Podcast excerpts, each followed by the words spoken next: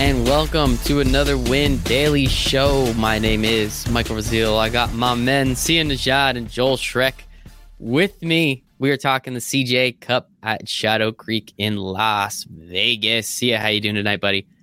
Yeah, if I may, uh, you know, I, I understand that, that we've got COVID protocols and things of that nature, and things need to get delayed and rescheduled. But it's kind of rude for Roger Goodell to, to to have this Titans game going on right now during what they must know is our PGA time slot. So it's you know I'm just a little disappointed in the NFL. I'm not going to lie to you.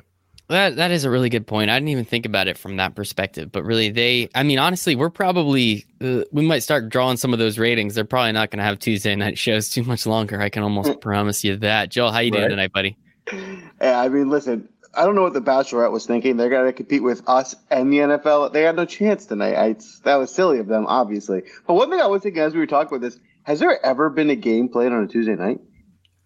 I think there has. I, I think a couple weeks ago when they were contemplating a Tuesday night, there might have been like a crazy snowstorm. This is like 20 years ago. I, I don't know. I might have dreamt that, but I, I, know I heard something to the effect of a one Tuesday night game at one time. So, okay, one right. Tuesday night game at one time. I mean, we are really digging into the record books tonight, folks. So we are here, as I said, we're talking the CJ Cup. We are out in Shadow Creek in Las Vegas. It is a no cut event. So we have 78 players, the top 60 of the FedEx Cup, as well as some exempt players. We have a almost $10 million purse.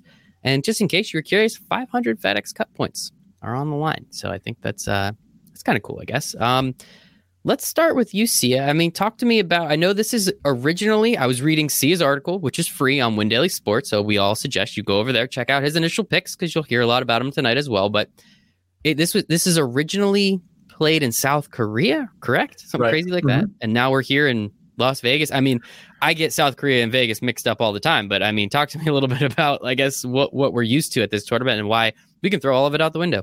Exactly. I mean, speaking of COVID, that's why they're not going, you know, international. They did do that with the Dominican, but going to South Korea is a whole different ball game, obviously. So, yeah, it's at Shadow Creek. The only the only other event that anybody really knows of at Shadow Creek is that Tiger versus Phil event that happened, I think, a year and a half ago or so. Mm-hmm. So, there's really not a there's there's no course history to speak of. I mean, there's there's rumblings about you know Dustin Johnson has played here once and allegedly has the course record, but I don't know if he's played once or 10 times. I don't know who else. I mean, it's such a it's such a vague stat that we have on Dustin Johnson, who, by the way, has withdrawn. So, and then we have Tony Finau, who's withdrawn as well. So it actually might be 76 players now, unless those two spots have been filled, which I, I don't think that's going to happen with this particular tournament. So, um, yeah, we have 76, no cut.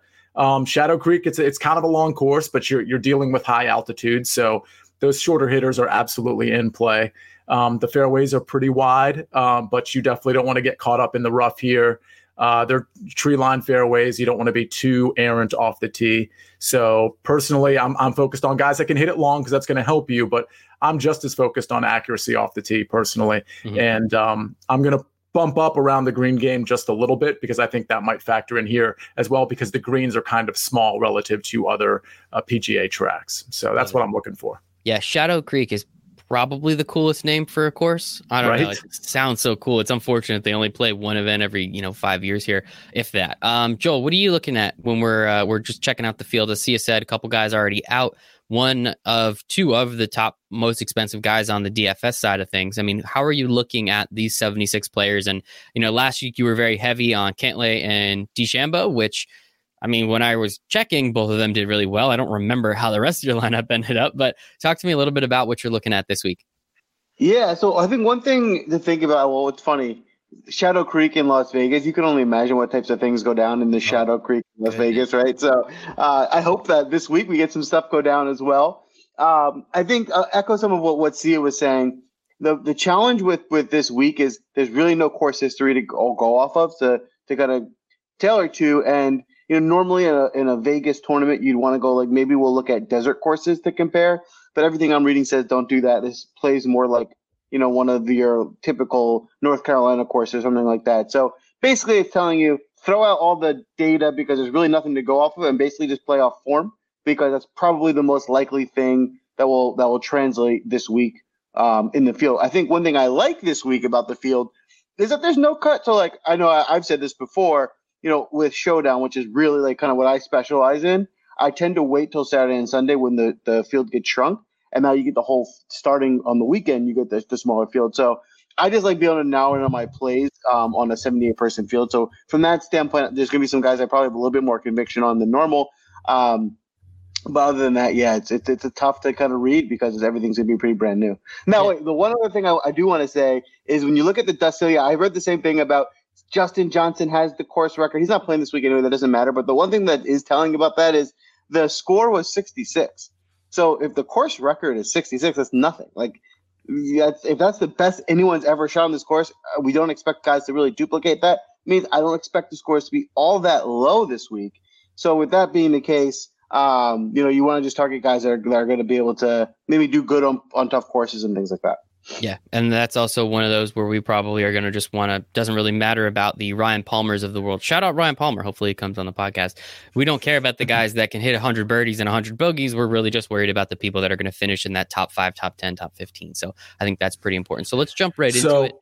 Oh, I'm sorry. One one caveat to that because there are differing opinions there. So there there are you know I've, I've listened to a couple things in the last couple days where some of the guys who got there before their practice round were thinking, oh, this is going to be an easy place to to pick up birdies, and then once they got there, and like for a practice round, for example, they realized the course was a little tougher than they anticipated. You know, the greens were faster, the, the, the rough was higher, things of that nature. So I think we might be surprised, but I'm not sure which way we're going to be surprised. But, but with that said, I don't think it's going to be a super hard course, but I don't think it's going to be a super easy course. So I think, I mean, I'm guessing here to some degree, but I think we're going to see scores. You know, sometimes we get those easy courses and it's like somebody wins at minus 24 or something.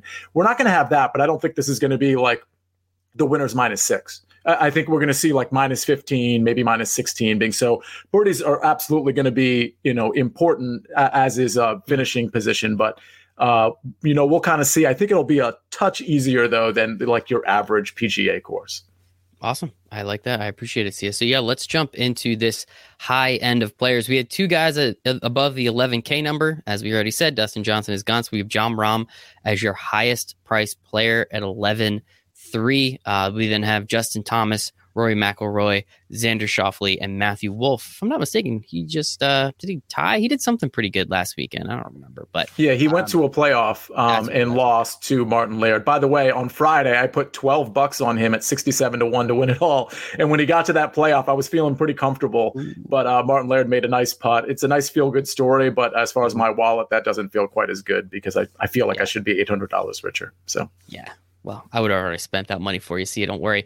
Um, talk to me, Sia about this top end of player. I mean, Dustin Johnson being at 11 and one, um, now taking him out kind of just makes those guys below him a little bit more value, honestly, at that point. So, how do you feel about this top level level of player and uh, where you're looking to go here this week? Yeah, I don't want to spend too much time on 10,000 and above only because there's there's very few arguments you can make against these guys. I mean, it like when I first looked at this, I was already fading Dustin Johnson personally, so I'm kind of mad that he's not in the tournament because mm-hmm. the guys I like here are obviously now that's going to get dispersed upon some of those guys. The, the guys that really jump out at me, and I'm not normally a Xander guy, but he really jumps out at me. I mean, his form has been really good. He was fifth at the U.S. Open, as you recall. He's great at these no cut events. I'm not sure whether you sort of buy into that sort of thing or not, but you know, I, I think of the three or four tournaments he's won, um, well, I think there's he's won four PGA tournaments, and I think three of them were no cut events. So he clearly is good with this type of setup. He's good on the West Coast. He's he has a good track record in Vegas. He's the guy that jumps out the most. If I had to go second best for me, it would be Jon Rahm and then Matthew Wolff. Um, I, I just like Matthew Wolff in general. Obviously, you just heard I, t- I took him out right um, after day one last week. I- I've had him in DFS the last few times he's been out there. Uh, the only thing against him is he did go to a playoff and he did lose. And, you know, typically you don't want to like back that guy again, just like you sometimes don't want to back the winner a second time because the odds of him mm-hmm. being in a playoff scenario or winning are very low. But um, I don't not like Rory or I don't not like Justin Thomas. Those guys are fine. But I'll tell you, of that tier, Justin Thomas is going to be the most popular in terms of ownership. And then it look it's looking like Jon Rahm's going to be second most popular and Xander's going to be third. So my starting point in most of these is probably going to be with Xander and then um, Matthew Wolff, and I'll have a couple lineups with Rahm and Thomas perhaps. I love it. And so you bring up Xander Schauffele, and I just have the uh, the DraftKings Sportsbook odds in front of me as well. And even though Rory McIlroy is the third most expensive, Xander Schauffele actually has the third best odds to win. So just something to pay attention to. Noted. Something to pay Absolutely. attention to. Joel, talk to me a little bit. How do you like this top tier player? Yeah, so to start, I don't mean to toot our own horns, but the first thing I'm going to do is toot our own horn.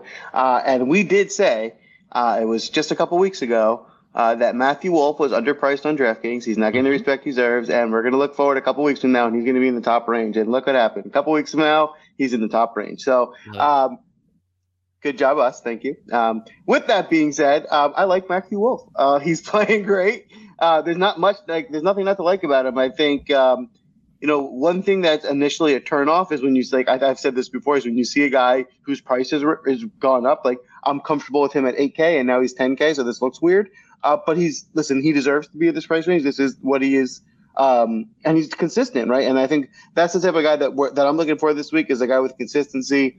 Uh, I mean, he shot a ridiculous eight under. He really could have and easily should have won last week. So I see no reason to go back to the to the well with him.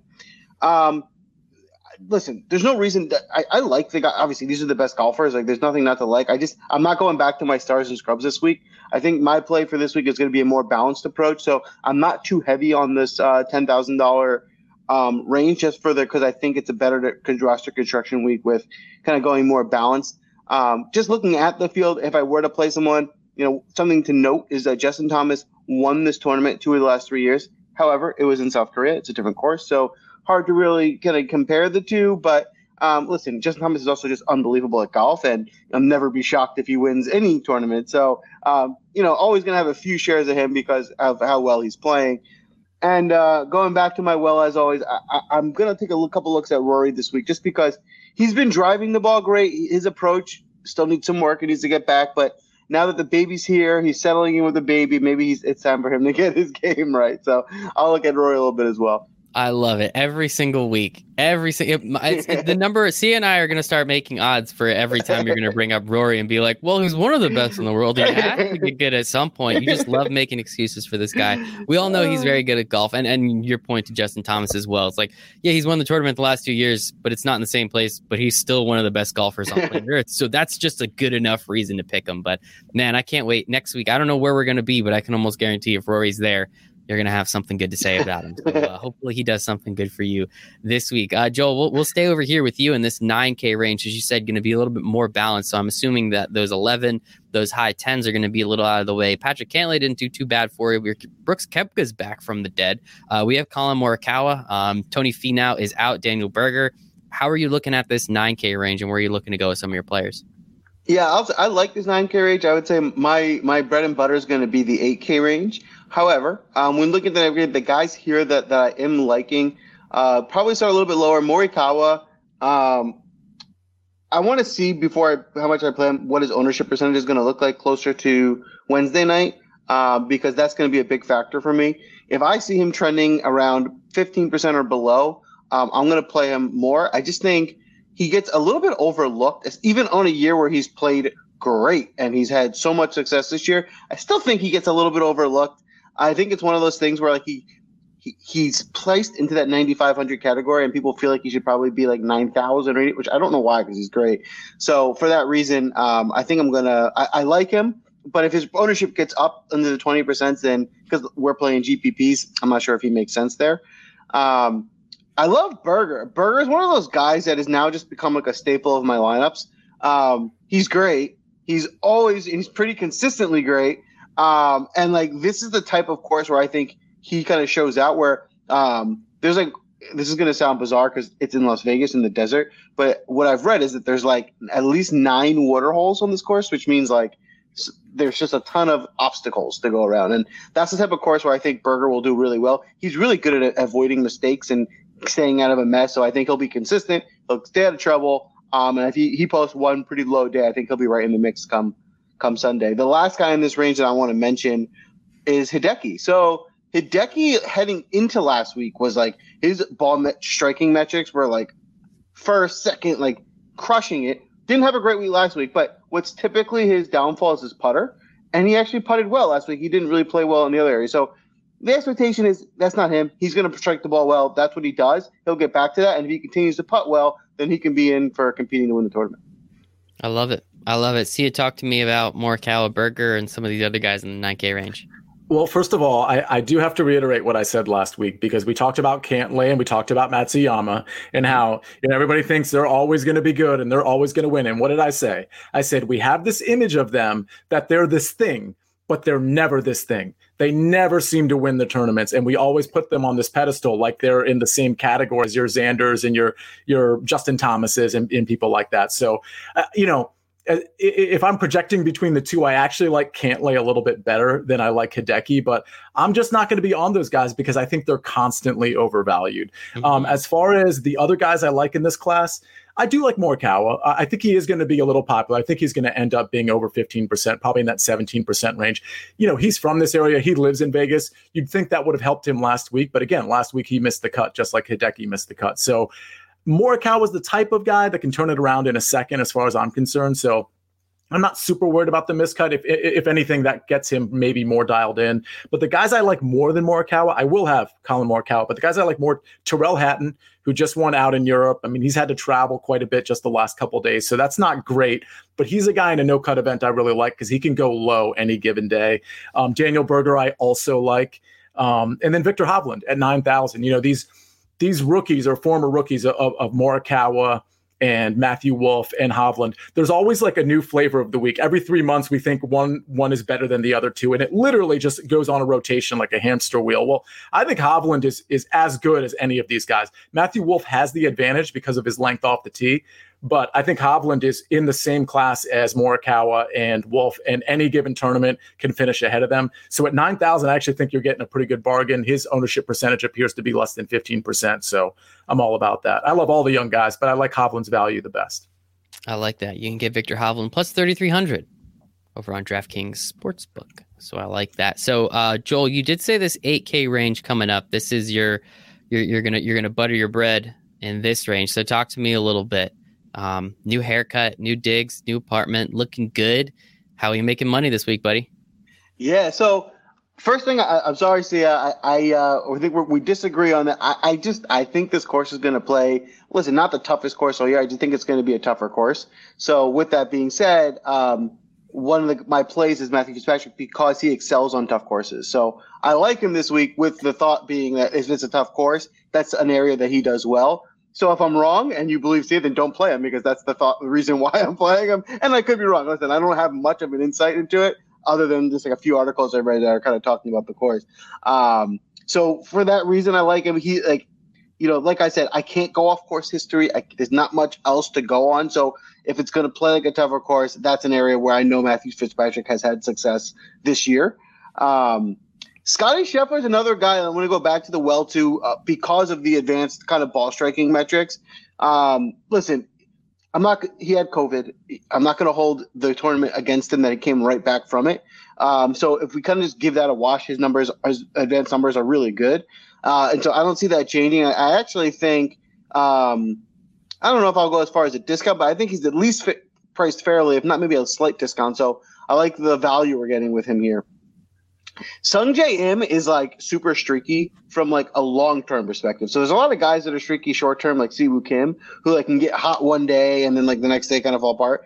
Sungjae Im is the long term streak in that you know he goes stretches where he's like a top ten golfer, and then stretches where like he's like nothing, and then he comes back to stretches where he's like a top ten golfer. And right now he like early in the summer he disappeared and was not performing, and now he's heading back into that like I'm playing well. He's had a bunch of top 25s in his last few outings, and he's I, I, I don't want to misquote, but he's like t- definitely top three off the tee and getting strokes. So he's killing the ball off the tee. Um, I think this could be a good course where you want somebody who's going to be solid off the tee, uh, and I, I, think this is a good spot for him to listen. I don't think he's going to win the tournament, but I think it's a good spot for him to get in the top 10 or top 15, which will help you cash in the GPP. Um, I love Harris English, and now I'm, I'm, this is the feel I told you. I really like these guys. Harris English is one of my favorite plays this week, mainly because I think he's just undervalued. I think his price range should be about a thousand dollars more. So getting him at this price, I think allows you to be really creative with your lineups in terms of how you're putting together, you know, six guys. So um, he's playing really well. He didn't make the cut last week, but he played like he was like what, two strokes off. He was playing pretty well. I think last week was more of like a lot of guys where it was like one of those courses that was a little easier. So guys who aren't as good were getting some lower scores listen, he didn't make the cut. That is what it is. But I don't I don't look at it as he was playing poorly. I think other guys were just playing well. So I think this week could be a week a good bounce back spot for him. Uh, two more guys in this range I want to mention. Sergio is, is similar to him in that like long term streakiness where it's like when he's feeling it, he, he's good for a few tournaments in a row, and, and he's feeling it right now, right? He's had two good tournaments. He won the tournament two ago. Last tournament he did well. I think he's going to be back again here. He's striking the ball really well. He's a great ball striker. Um, I think this is a good spot, especially at this price range, to to squeeze Sergio in your lineups. Um, and then the last guy in this range that, that I'm going to mention is Abraham Ancer. Uh, he's a guy that I think we all love, right? I think we, we mention him all the time. I know Sia loves Answer, and I'm sure he'll be kind of bringing him up too. Uh, but he, he's another one of those guys that's in good form. I loved like loved Ancer when the restart started early in the summer, and he put together a few top tens in the mm-hmm. first few tournaments, and he's starting to look in that same shape again, where it's like he fell off a little bit, but it looks like he's starting to get back up into that form. So uh, I'm going to pl- plug him in to my lineups this week as well. Yeah, I've been looking. Uh, I'm looking here again with Ancer. He's at 8,200 on DraftKings Daily Fantasy. He actually his odds are 3,300 to win the tournament, which is right behind Daniel Berger and Tommy Fleetwood. Uh, Berger at 28, Fleetwood at a flat three.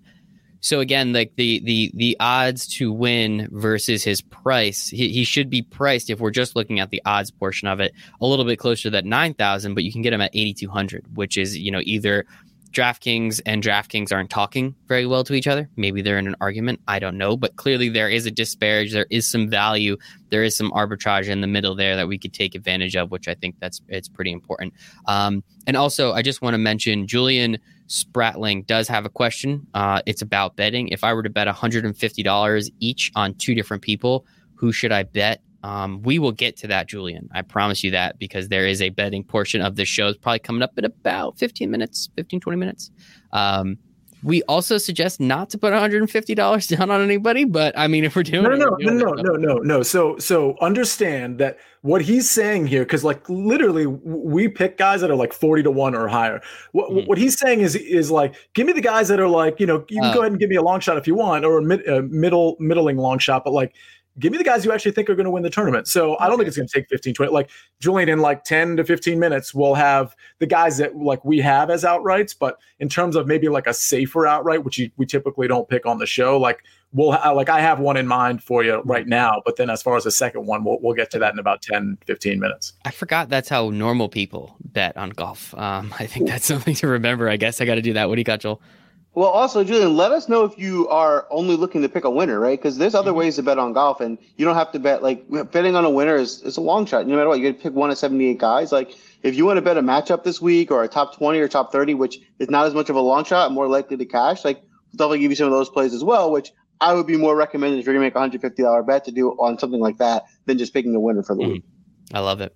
Um, so we will get to that, Julian. Thank you for asking. Sia, talk to me about this 8K range and where you're looking to go.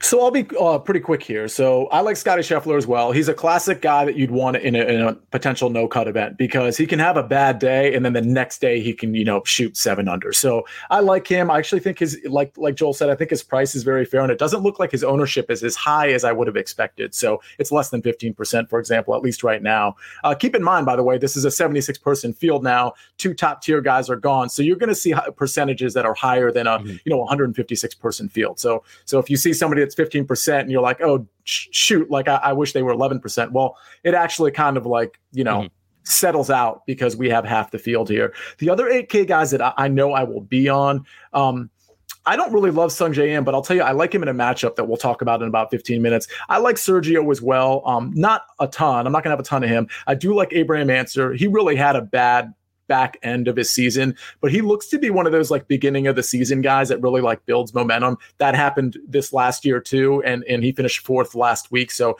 he's obviously in good form. And you know he's not super long off the tee, but he's kind of long enough, and his approach game is really good. So I think he's going to be just fine on this particular track. The other guy, you know what? I think that's it for the 8K range. To be honest with you, Sergio Abraham Ancer. Um, and Scotty Scheffler are my favorite of that crew. And, and by the way, I don't mind Matthew Fitzpatrick here. I'm just not usually a guy, a Matthew Fitzpatrick guy. Um, but I got to admit, you know, that there have been times he's shined in the last couple months. So. you're much more of a Matthew Wolff guy than a Matthew Fitzpatrick guy. I'm gonna have to give you that. Um, so yeah, we'll just stick with you then. Let's talk about the 7K range. I mean, if you're not going too deep into the 8Ks, I'm assuming you got a couple more plays in the 7K range. Yeah, there's there's a good amount of 7K guys I like. Um, I'm I'm to be honest with you though i'm trying to narrow my field this week especially since there's like lesser mm-hmm. golfers mm-hmm. I, I, mean there's only so many i'm going to have and honestly i did so well last week and by the way shout out to the entire win daily team because let's see we oh, had yeah. Willett, who's a, who's a subscriber, but but yeah. also I, I, think he might do some writing for us. I'm not 100 percent sure about that. He won 20,000 in, in a PGA Showdown. Um, we have of course um, Stephen Pilar, Pilardi, who is um, at Sicily Kid. He's one of our writers. He has that big Wednesday article that every WinDailySports.com member really really loves. He won 10,000 in a huge contest that happened to be a super low entry that that he entered and hit second place for 10,000. Like I said, I did really well. I tripled my money. Um, and I, I, that's for me that that's pretty solid because I didn't have a lot of entries last week, so I was pretty happy with that result. I finished fifth out of um, like 2,300 in one contest, so it didn't pay out as much as I expected, but it was still you know solid. Okay. So uh, anyway, that that's just a, a, quick shout out to the whole yep. Win Daily team. Yeah, I mean, my bad. Been really good and it's and it's cause for me no no not at all it's cause for me to sort of narrow my field especially with with what we already have as a narrow field so the the 7k guys i like i like Brendon Todd so Brendon Todd, especially on courses where we're like, oh, you want to be long here. You know, I noticed last year we said that a lot. And for some reason, one of the shorter hitters, Brendon Todd, was always there on Sunday. So he's super accurate. He's not going to be long. He's not going to be, he's not going to have a lot of eagle opportunities on this course. But, you know, you get him on the right weekend and he's just going to hit a lot of birdies and he's going to have a nice finishing position. So if if Joel's right that this is a harder course, which he very well could be, you know, Brendon Todd is one of those guys that can just churn out pars and get a couple birdies, and then all of a sudden, you know, he's fifth place going into Sunday. So I, I always like Brendon Todd just because I think he's so underappreciated. Um, as I go down the list, I'm not on Rose, I'm not on Woodland. I think Niemann is interesting, but a lot of other people think Niemann's interesting, which is why he's tracking at almost 20%. He's a long hitter. You know, he had a pretty good week last week, from what I recall. Um, Bubba Watson is a guy that Stephen Pilardi at Sicily Kid likes because his actual game fits this in terms of how he is just how he hits the shots, and he's a lefty, and and um, how he attacks holes. It actually sets up nicely for Bubba Watson. I'll tell you, I'm not going to be on him much, but that's an interesting note, and we can talk about that more in Discord. Billy Horschel, I think, is interesting just because it's such a cheap price, and he's a, he's a guy that can be you know right up there with with the winners or at least the um, potential winners on Sunday. And then finally, Russell Henley. He's just been very good lately, and, and I think he's going to be fine on this course. And at 7,100, I think that's a pretty good bargain. I love it. Yeah, looking at some of these guys going through, uh, a lot of names that we know, a lot of people that we like. I mean, Bubba Watson, man, everybody remembers that Masters, right? So, um, Joel, talk to me a little bit about this 7K range and where you're looking to. I know you're going a little more balanced this week than you were last week. So, uh, who do you got in this range here? Yeah, I'm aligned with Sia on uh, Brendon Todd in the in the sort of there's a there's a they keep telling us there's going to be a lot of hazards on this course, a lot of obstacles, and he's known to be one of the most accurate guys off the tee, so he should be able to avoid all the hazards. Um, I think he can go really low, and I think you know see a spot on. If, if it plays difficult, then he's going to be a guy that that should excel on this course. So for those reasons, I, I really like him. I also like as more of a we're all talking tournament plays anyway, but more of like a contrarian play, not someone I'm going to play super heavy on, but I think Justin Rose is an interesting play this week because, again, he's another guy I like to see his final ownership percentages on. Uh, and just in full transparency, typically a guy I never target. He's not like one of my guys that I like going to. So I just think he's he's a guy that is uh, is a good spot to get different. I think we're getting a big discount on him. He's typically probably about a thousand dollars more. So at this price point, if you're building a roster that you really like and you can squeeze him in there, I think you're probably just getting a maybe a, a bit of a better golfer for this price than uh, than the price indicates. Now, on the opposite side, Gary Woodland is a guy that I normally do play. He is one of my guys. Um, however, his form has been like just pretty poor. And I don't know what happened to him. Um, you know, there's nothing out there saying that this is going to be the week that he returns. This is kind of that funny, like this is my Rory thing. It's like there's no logical reason to go to him, but he's just too good. Like he has to get back. So again, small percentages, not going to go a lot because there's no logical reason. But he's just he's probably a better golfer, and because of his poor recent form, his price dipped. So you want to get him in there because when he if he comes out and finishes top five next week, he's going to be 8,800 and not going to squeeze him in at 7,800. So for those reasons, when you're squeezing in lineups, and these are the last guys who need to squeeze in. Those could be really good ways to do so.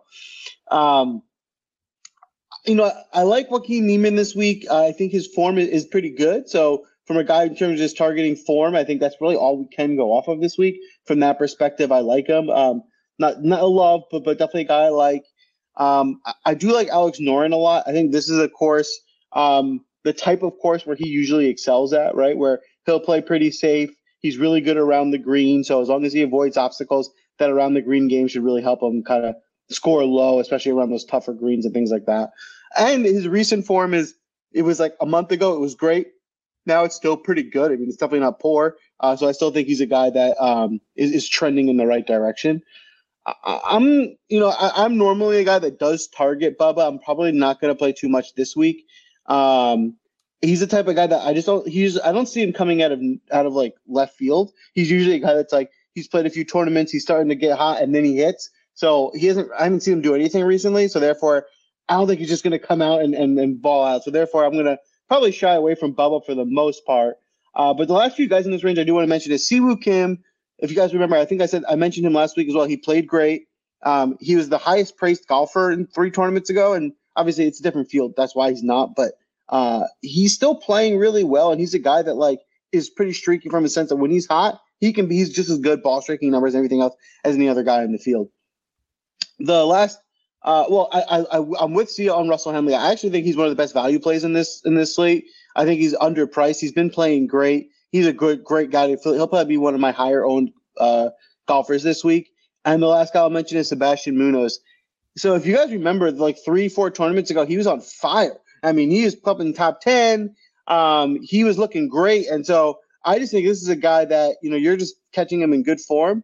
Um, he's he would normally be sixty, you know, mid to low sixties. So I think you're getting probably a bit of a good price. I mean, he's only seven thousand; he's not that much higher, but uh, I think it's a good price and a guy that, that's playing really well. Yeah, uh, just looking here, it was the BMW and the Tour Championship. He was tied for eighth at both events. Um, so that's something to pay attention to. And just one thing, Alex Noren, I'm surprised you're on him. He looks old, and we know how you're kind of against. He's not old. He's not that he old. He's like, he may be 40. He looks weathered. Yeah, maybe, maybe weathered. He's not that old. Weathered. Just saying. You, I don't know how old these people are. I just can judge their pictures, and that's just going by your metrics, man. I'm not. That's going by uh, you know what? That's a fair. It's a fair thing to highlight for the users because you don't want anybody that's too old and nope. dragging. When you realize fat. that you hate fat that you put money on the old fat guy, you're disappointed. Like, why did I put money on the old fat guy? That's five over. That's disappointing. Just saying, man. I don't know how old he is, but he looks it by his DraftKings pictures. So I just want to say that. Um, okay, so right. just so you know, um, and I understand that you're like 16 years old, but he's only 38, so he's probably old to you. Like what? Like what are you? Generation like Z or something? What, what are we oh, calling oh, you? Out of here. You're telling me this guy's 38 years old. He's 38 years old. He does look weathered, but Thank he's out. You. He's outdoor all the time. I mean, so are all these other guys. That's true. None of them look like they're oh. 50. Like Jesus. All right. You know um, what the um, lesson is? You know what the lesson is? Um, no. ladies and gentlemen listening and not watching football or The Bachelor or Bachelorette or whatever. Oh, yeah, um, yeah. Put your sunblock on, folks. Yeah. Apply sunblock. You're welcome, America. Shout out Bullfrog, sponsor the pod. Oh, Don't wow. get Alex okay. Noren and look really old when you're only yeah. 38 years old. And you know what? If Alex Noren wants to come on the podcast and discuss that with us, I'd be happy to talk to him because he needs to upgrade his skincare routine, and I can tell him how to do it. Yeah. His, um. His so we invite we invite him by insulting him essentially. like, hey, hey your skin it sucks. Come on the show. We did that with Cody Parkey. That never worked, unfortunately. He's he's kicking field goals, so clearly he's above us now. But it is what it is. Um. Awesome. Great little segue there. Oh, that's not even a segue. I guess that's a tangent. Uh, that was a fun one though. Great job. Great job all around. So yes, Bullfrog sponsor the pot, uh, and we will then try and get Alex Noren on and tell him how he needs to put on more sunblock. Yeah, man. Just looking at his picture, he looks way older than 38. His hairline doesn't help either. Um, all right, Sia, talk to me about. We have the 6K range. Of course, we have to mention Sia's secret weapon, the SSW, as our good friend Stephen Polardi likes to call it. Um, how'd you do? So, our secret weapon is a draft a player under the price of 7K that is under 5% owned that Sia hits on pretty much every single week. Now, this week's a little different, obviously, because there is no cut. Oh, yeah. So like kind of one of your calling cards is getting what? I'm sorry, I'll still have a secret weapon, but oh, you're right. It's well, different. Yeah, I'm yeah. yeah. Usually one of the calling cards is these guys always make the cut, meaning if you can just kind of get them into your lineup, they do very well and they they at least hit value nine times out of ten, which is important. I think you missed one a couple weeks ago. How did you do? Who was your secret weapon last week at Shriners? Actually, can't remember who it who it was. Uh, okay. it, it, didn't. He didn't make the cut though. Oh from no. what I recall, I oh, can't remember who it was. Oh, and two. Yeah, it's the two out of like probably like 14 or 15 that I've missed. What have you done for me lately, bud? it's what true. Have you done for me lately? I'm just saying. All right. So Sia is going to have that. You can find the Sia's secret weapon in the expert Discord chat, windailysports.com backslash chat. Seven free days in the expert Discord chat. You get to ask everybody, Joel, myself, Sia, Steven, the rest of the lo- lovely Win Daily team, anything you want. That includes football. That includes the couple last days of baseball. Um, I think that's all MPGA, of course. Uh, LOL too, if you want to play some League of Legends, that's always fun. But Sia, talk to me about this 6K range and uh, outside of your Sia secret weapon, where are you looking to go? So again, it's a no cut event. Uh, I like a lot of 6K players, but just keep in the back of your mind, you do want birdie makers and you do want guys that potentially could finish top 20 and get you some extra extra points for finishing position. So, um, and by the way, I think a lot of people are going stars and scrubs. From from what I'm hearing and what I'm gathering, a lot of people are going stars and scrubs. So I actually like Joel's approach to be contrarian via a balanced approach because I really think people are going to try to jam in one or two of those upper crust guys that are 10k or above and then just kind of let the chips fall where they may with like an 8k guy a 6k guy and a 7k guy. So balance is contrarian which isn't always the case so just kind of keep that in mind. But as far as the 6k guys when, when you're doing stars and scrubs or you know you're going to have to dip into this range quite a bit. You know it's interesting. This is a guy i hate but this is a no cut event and i almost put him in the same category as a scotty scheffler in terms of I don't really love his game, but he can go super low. He just hasn't been good lately, which, unless there's an injury I don't know about, this is why he's 6,800 and it's Mark Leishman. Mark Leishman at 6,800 is just eye popping. I mean, to win the tournament, he's 175 to 1. It's just like literally, I'm like, what, like something else must be going on. So, like, you know, I'm not prepared to answer that question. I'll, I'll, do some more research and we'll talk about it in Discord. But I, I don't understand what's going on there. I'll point out that first round leader, he's 90 to one. I'll absolutely, that's absolutely one of my plays because it's Mark Leishman. He can go low. I know he can. And um, the rest of the guys, Ryan Palmer, I discuss him almost every week he's in a tournament. This is a perfect track for him because he's one of those guys, like what we've been talking about, can go super low any given day, and then he can have the blow up spot. But again, a no cut event, he can wrap up, you know, rack up those DraftKings FanDuel points for you.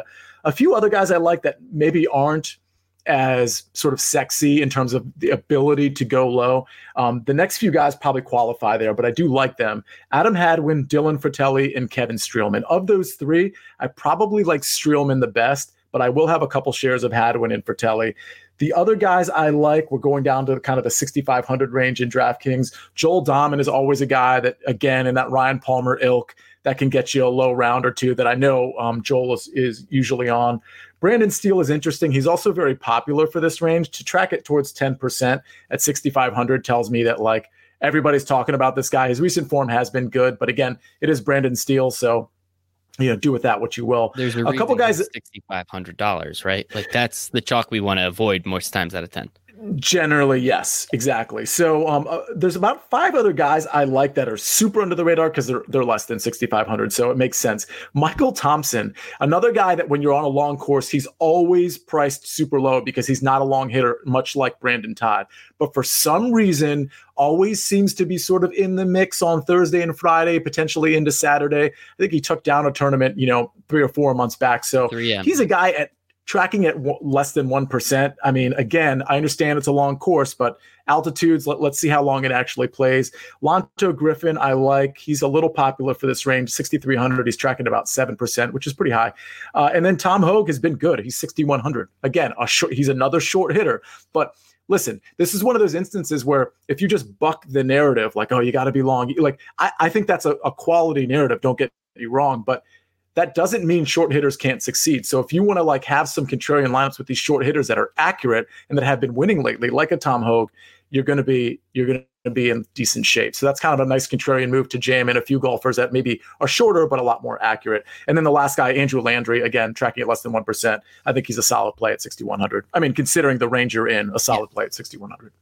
Yeah, last week at the Shriners, he uh, tied for 27th, put up 95 DraftKings points. You're not going to be angry about that. Obviously, I don't think the same thing's going to happen. One thing I will say, Joel, when you do have a second, um, click on Tom Hoge's picture and just lie to me and tell me you want to vote for uh, bet on that guy. Get out of here, his dumbass bull cutting buck teeth. I'm sorry.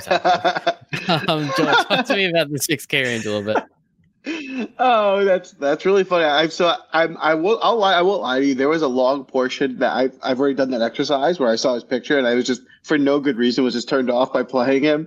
then he then he burned me one week. He did really well, and that I eliminated that. And I'm back on him. Love He's it. a good golfer. So, um, my my thought process in this range is I think there's some guys that are just mispriced. I think there's a few guys here that are just getting underpriced for this tournament, and I'm just going to highlight them because that's how I'm targeting based on the, the price discrepancies.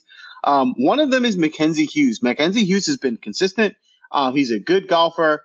I think the one knock with Mackenzie Hughes on DraftKings and DFS is that he's not one of those guys that will like you know, gets a ton of birdies. He's more consistent, avoids the bad stuff. And I think this is the course that you need someone's going to avoid the bad stuff and be consistent. So I think this is a spot where if he can get you one real low day and stay consistent, I think he can really compete for you for under 7,000. I think that's a great price. Um, another guy I'm really high on in this range is Cameron Smith.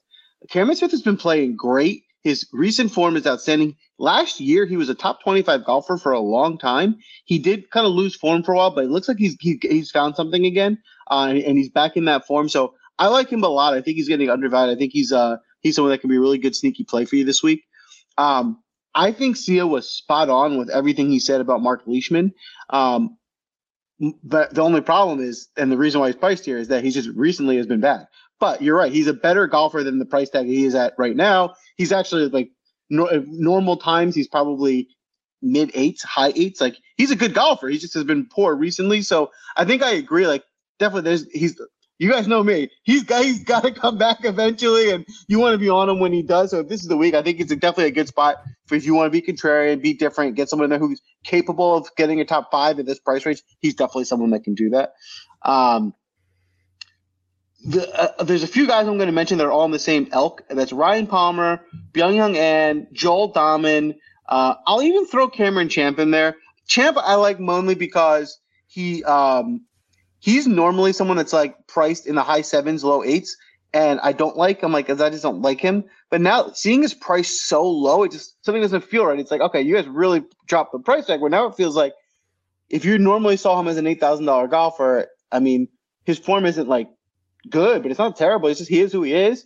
I think if this could be an interesting spot. He can have a good week uh, at this price range. Definitely worth putting a few shares of him in there. And the other three guys are just like definitely showdown plays, and those are all definitely like GPPs. Like these are guys that can get low. They can give you a streak, but they're just not consistent. So mm-hmm. um, you know, do with that as you will. That they're really good ball strikers, maybe not good putters, things like that. So definitely guys to have your be on your radar. Um, I'll mention Kevin Na because Kevin Na played well last week. We mentioned him then. He's a good golfer. Um, I actually don't really understand why he's, he's he should be in the mid sevens to me. So I think again we're getting a value on Na this week with that. I'll, I'll, talk about this when we get to the betting part. But Michael Thompson, I, I, haven't been playing as much in DFS, but I like him this week as my first round leader bet. He does come out. He has some good first rounds. So um, you know I'll take a look at him because actually with at you know one percent ownership, yeah, I agree. He can compete this week, and if you're going to guy give me that contrarian with him, I think that that could be a good look. And other than that, the the last the, maybe guy that I'll mention down here toward the bottom, um, I think Duncan at basically the minimum is, something it's okay to look at. More of like a roster builder. Like if you have the perfect lap, you just need that one last six guy. He's the guy to go with. I don't love him. I'm not going to have a super high percentage of him in here. Uh, and the last guy that, that I'll mention is, uh, Harry Higgs. Harry Higgs is a guy that I've been on since he he got hot in the uh, was it the Northern Trust where he finished like in the top five or top ten. Um, I think he's he's pretty good. Uh, he's it's okay that he's a bigger guy because he's young, so I can I can live with that. and I think he could be a good different spot at this price range this week. Yeah, he got Harry Higgs got second at the Safeway. He was tied for 11th at the Northern Trust. So yeah, he's yeah. recent form definitely good, definitely good. Granted, he didn't make the cut last week, but it seems like he was minus six. So just seems like the cut was really, really low last week. And I saw that yeah. with a couple guys going through. I don't think Morikawa even made the cut last week, and he was minus five or minus six. So kind of crazy. Um, which is pretty good. So that is our DFS portion of the show. Uh, Julian, I hope you're still here hanging out with us because this is where. So first, what I'll ask is Sia and Joel to give if you were to bet 150 dollars on two different golfers, who would it? And then we always like those fun, you know, let's put a dollar on someone that's 125 to one. I who did we put? We put two bucks on someone that was 600 to one last week or a couple weeks ago.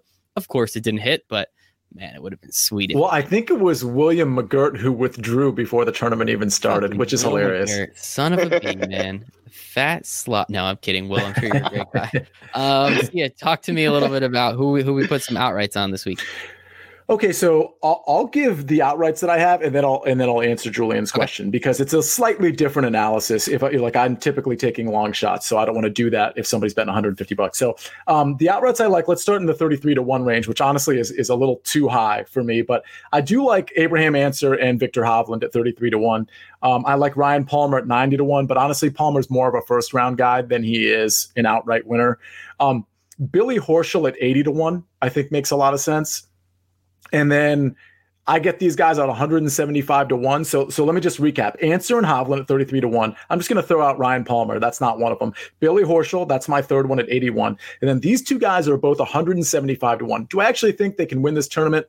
Not really, but it's you know it's a no cut event, and if you get hot for a couple days, and some of the top tier guys don't get hot, then then here you are. Dylan Frittelli and Kevin Streelman are both 175 to one. I actually think there's a little bit of value there. I mean, that's a better bet for a top 20, obviously, um, but I might I might throw a couple bucks on those two guys. So those are my outrights. But as far as Julian's question, there are three guys that I like. Like I don't want to like coach him on how to bet necessarily, but let's just assume for the sake of argument that you were instead of 150 on two, you're going to do 100 on three. I mean, that's still a big bet. It's just three golfers instead of 2 mm-hmm. I would pick Xander Schauffele at, you know, he's 11 to 1, which, you know, it's not great, but you're putting 100 to 150 on it.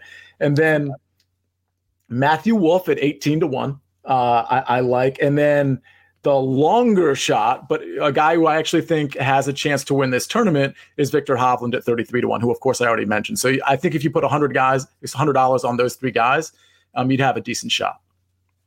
That's the thing 100 bucks on someone that's 11 to 1. That's that's, that's, a pretty good return. That's not like a bad day. Um, Joel, what do you have in terms of outright bets for the CJ Cup? My brother's name CJ, by the way. Forgot to mention. Oh, yeah. interesting. Yeah. All right. My son's name is CJ, so there we go. We're making progress. Are you serious? well, we call him Carter, but his CJ is his initials. So. Wait, wait, wait. Um, wait. Sia, did you know that Joel had a son? I don't think so. No, I, no, I legitimately me. had no idea. Are you kidding me? He's a baby. He's 16 months old. But yes, I was. All right. Learn something new. Okay. Well, um, well, th- thank him first off. Thank him for never interrupting the show. He's been fantastic yeah. this whole time I've known about him. So, um, all right, so. Get good. keep it that way. Uh, Joel, talk to me a little bit. I guess less about your son, more about the CJ Cup. Yeah. So, um, first, I want to help Julian. Right. So, Julian, obviously, use your money the way you want, but if it was me doing it, right, to give you what my strategy would be, I would do it this way. I would break my 300 up into three parts. I would pick three $300 bets. The one of them would be a long shot, right? I want to give myself a shot to make some serious cash. I'm going to bet $100. It's not likely to win, but you're going to give yourself a chance to really make some like, okay, now I've made some serious money. And the guy I'm looking at for that, um, it's a risky play, but the guy, there's two guys down here that I really like. Michael Thompson, who we mentioned another thing. Mainly, the the reason he's getting picked here is is value, right? He's literally the top five got, uh, uh, guys in terms of long shot. He's four hundred to one. Do I think he's a favorite to win the tournament? Absolutely not. But I can certainly like he's he's done that before. He's won tournaments. He can put together a long weekend. Of the guys in this range that can do that, I think he's a fair play. So if you want to really take a shot at somebody, I think that's the long shot to take. And then I would take my other two two hundred dollars and put it on safe play. So knowing that, even though we're having fun, obviously there's a chance that when knowing that that first bet's a likely loss, how are we going to actually make our money back to make sure that we're not just taking a bath this week? So I wouldn't actually put it on any other winners. Then I would take my other two hundred dollars and I would look at either top fives or top twenties. I prefer top 20s. I like going safer. I like to get a win. That's my thought process. Is I'm going in for the win. So my safest play on the top 20 um, is I want to go for one of the one of the you know more respected guys. I don't have to give too much juice on, right? Because we don't want to go minus two fifty or minus two hundred. So someone like Scotty Scheffler at plus one ten Harris English at plus 125, Sungjae Im at plus 110, Daniel Berger at minus 110 is probably my favorite play um, in terms of using the other 100 to in the top 20. So you don't need to win. You just need to get in the top 20, and then you're going to win your money back. It's actually plus odds on most of these guys. So maybe plus a little bit of juice. So that's how I would kind of strategize. And if you could use that same concept for first round leader, if you don't want to bet on Michael Thomas to win the whole thing, you want to go first round leader, there's more likely you'll get a long shot to hit day one than you will for a full week. So I'm completely on board with that too. You just won't get 400 to one, but you'll get maybe 100 to one or something like that on somebody, and they can come in for the first round. So um, that's how I would approach it. Now, in terms of who I like to win the tournament and, and some of the bets I take, I'm, I'm, I, you know, I don't just tell you to do it because you know I, I want you to lose your money. I do it because I do the same thing. I'm probably going to put a little bit myself on Michael Thompson to win just because I like 400 one, not because I actually think he's going to win, but I think it's a good value. I like Michael's strategy. We put a few bucks on it. No big deal if we lose, but if it hits, it's going to feel real good. So uh, I like that play.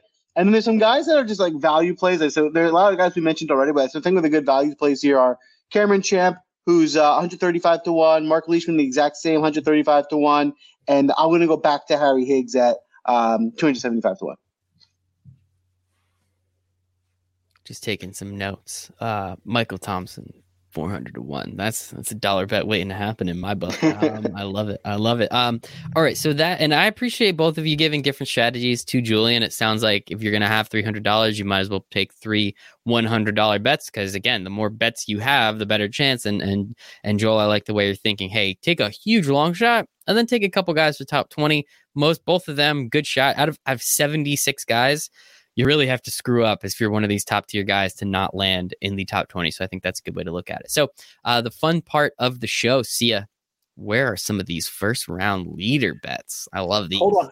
Yeah. Oh, so right. before I get to that, Joel, so Joel, just just for the sake of argument though, let's just instead of two, let's pick because I know you mentioned Michael Thompson as a long shot. Pick one golfer that may, might have like 40 to 1 odds or, or or better. Like is there a guy that if you're if if a guy's just intent on putting $150 on this one guy that has, you know, reasonable odds or or really good at whatever it is, who's that golfer that you're going to be like, "All right, if you if you if you're going to make me give you advice on $150 play, who is it?" So, is the stipulation it's got to be 400 to 1 or better or it could be any kind of a long shot because it could be 400 to 1 I mean, you have to actually think he can win the tournament. You know what I mean? You have to actually think that like he has more than like a you know four percent chance of winning the tournament. He's got to be like somewhere in a reasonable range to actually win. I I don't think anyone below two yeah below two seventy five to one has a chance of winning the tournament other than Michael Thomas. So if you're going to go that high of odds, that's the only guy I would like to target in that range. Um, if you're going to go up, if you're willing to go maybe 200 to 1, 150 to 1, in that range, I think there's a handful of guys that could maybe cash. And if I had to give you my advice on one guy to put your money on, I think, um, you know, from like a Vegas standpoint and an odds standpoint, I think the best guys to target are probably Cameron Champ and Mark Leishman for the reason that they're both, let me just double check, 135 to 1. And they're both guys that could easily have been 20 spots higher than they are mm-hmm. now. Uh, maybe bad form, whatever. I just think they're undervalued. So it's a value play. They're capable of winning. You know, I'm not playing them overly in DFS, but these are guys that are worth throwing a dart at for sure. But what about a guy that's like actually like in the top 40, like 40 to 1 odds or like 30 oh. to 1 odds? Like, what about a guy like that? Justin okay, Thomas what, at 10 to 1. You put $100 on him, you take a $1,000 back. That's not bad. I'm not angry about that day. Oh no, I will see, see that's the thing. Somebody who's willing to put $150 down on a single golfer isn't really looking for the long shot. Yeah. If they you know what I'm saying? Like because they could easily put 5 bucks on that 175 yeah. to one shot. So that's I, like we should we should that, coach them the into guy putting dollar t- bets. Typically, the guy who's putting $150 wants to get a guy that like like legit, you know, you know, every third or fourth tournament is in the conversation on Sunday. So like I'm talking about a guy that's like 10 to 1 or 15 to 1 or 20 to 1 or 30 to 1 like Joel, like what's a guy like in that top tier that you're like, all right, if you have to put 150, like who, who's the guy? I have, I have two guys I like. Um, the the first is Justin Thomas. Um, listen, he's just great, and he's not he's not you know he's not been balking. His form is there. Um, my reason the reason he's my second play, not my favorite, is just because the odds are what they are. He he should be those odds. He's that good, but I just think it's a much better value. And a guy who I really like this week is Daniel Berger. So mm. Daniel Berger, you're going to get almost three times the the value. and I think he's not that far behind Justin Thomas. So from a value standpoint, I think my number one play would be Daniel Berger to win the tournament. Yeah, I actually like the Berger play. He's constantly disrespected from an odds and a pricing standpoint. And honestly, on, on any day, like I, I, I recommended Xander, but on any Sunday, I mean, you, you could see Berger ahead of Xander and Xander ahead of Berger. So there's plenty of value at 28 to 1 or wherever you get it. Some places probably 30 to 1. So I, Berger's a smart play there for sure. Okay, so you want me to get to the first round leaders? First round leaders. Let's do it. Are you ready? So okay, we got. Uh, I'm going to just go again with with Hovland and Ancer, even though their odds are kind of kind of shorter. Hovland's 33 to one, Ancer's 40 to one. I like them both. Um, Siwoo Kim at 60 to one. Mm. Uh, Streelman at 80 to one. And you guys ready for me to break some news? I totally Oh, forgot. Oh God, that's yeah, crazy. right. I completely forgot. The breaking news is that I'm delivering on Tuesday for Thursday is Ryan Palmer at 66 to 1 is going to be your first round leader. You're Didn't welcome, you- America. Didn't you do Ryan Palmer already? Yeah, but but I don't think I broke news when I when I, I was doing Ryan Palmer. Now might. Who Well, was then- the news that you broke last week? I don't remember who it was. Charles Schwartzel, maybe. might have been Schwartzel.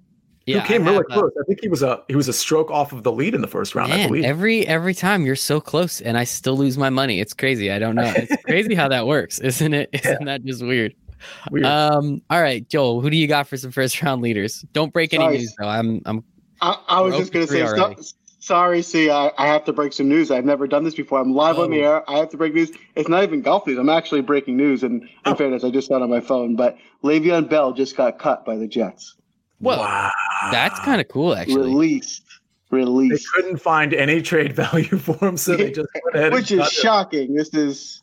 Well, Yeah. they, they owed him. cool. They owed him, I believe, a two million dollar bonus if he was on the team Thursday. So I Ah. guess they just didn't want to pay the two mil. So somebody's he's not going to clear waivers. Somebody's going to pick him up. I was going to drag him for sure. For sure. I love it. Um, sorry. That's so cool get news. back. That's cool. Yeah. That was awesome. Uh, that was actual breaking news. Thank you, sir. so first round leaders, because I know we're, we're wrapping up here. Um, listen, first round leaders, we want value. We want to hit big on the first round. Let's let's let's have a good sweat on Thursday. Uh, as as Michael Thomas, the same thing the tournament, right? First round is probably the better play. Getting a good number here at 150 to one. Um, I also like Richy Werenski. It's the same thing, 150 to one. Uh, another guy who is capable in this range of having that that one day where he goes super low. Um, now, in terms of a first round leader that, um, to be honest, I'm more realistically like, um, I like Kevin Na. So Kevin Na, you're getting 80 to one.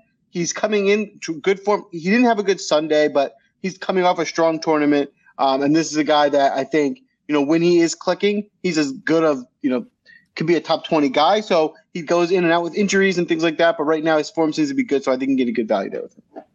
Beautiful. And we broke news. That's kind of sweet. Um, how perfect is that? Well, that is our DFS and betting breakdown of the CJ Cup. Joel's son, my brother, um, not the same person, but the same name at least. I think that part's pretty important. We had some fun as always. I really enjoy my men, Sia and Joel, here with me on these Tuesday nights. So, um, anything else? I think that's everything. Get ready. Uh, hop in the Discord, windailysports.com backslash chat. You get seven free days in the expert Discord chat where that's what I have. Um, there was a gentleman, not in our Discord, which would have been sweet, but there was a gentleman who put a 20 leg parlay together with just matchups from the last uh, tournament where we at the Shriners. He hit on every single one, and I want to say he turned five dollars into six hundred eighty thousand, which was more than the person who won the tournament last week, um, which is pretty hysterical. So shout out that guy. I see Joel's face. I I also see Joel's brain moving. What are the 20 legs that I'm going to put down? And the reason I bring that up is because Sia and Joel love the matchups. I know Sia in particular loves kind of watching the people for a day or two, and then we can look at the matchups from there. So get into that expert Discord chat. That way you can find out who our 20 leg parlay is. I think we'll uh, we'll, we'll have something there, right? Sia, yeah, definitely. Um, Oh, and for you know sure. we'll hopefully all take down one of these books. I think that would be pretty fun. I think that would be a lot of fun. Joel is in. He wants a new apartment. He's tired of this one already. Let's go. Um, see where can everybody find you on the internet if they're not in our Discord chat, which they will be, windailysports.com backslash chat pretty soon. and follow us at Win Daily Sports. But you can follow me at Sia Nejad. That's S I A N E J A D. All right. Joel, where can everybody find Um, you? I'm at Draftmaster Flex everywhere. You know where to find me. Draft Master Flex. Um, I think your name on Twitter now is Cool Guy with a Haircut. I think you changed that. Handle's still the same, but uh, name has changed. You can find me at Michael Rasile one. You can find us, as Sia said, at Win Daily Sports. One more time for the people in the back, windailysports.com backslash chat. Come hang out with us. And uh, yeah, we hope you make it a very profitable CJ Cup weekend, I guess. Thanks, everybody. Breaking news Sia was wrong again.